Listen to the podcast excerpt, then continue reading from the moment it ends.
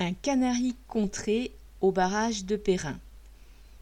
Pendant que Le Cornu débarquait, la journée du dimanche 29 en Guadeloupe a été marquée par un canari contré.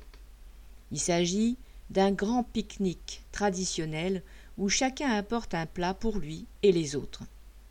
Plusieurs centaines de membres des groupes de musique de carnaval sont donc venus au rond-point de Perrin, près de la caserne des pompiers, devenu un symbole de la révolte.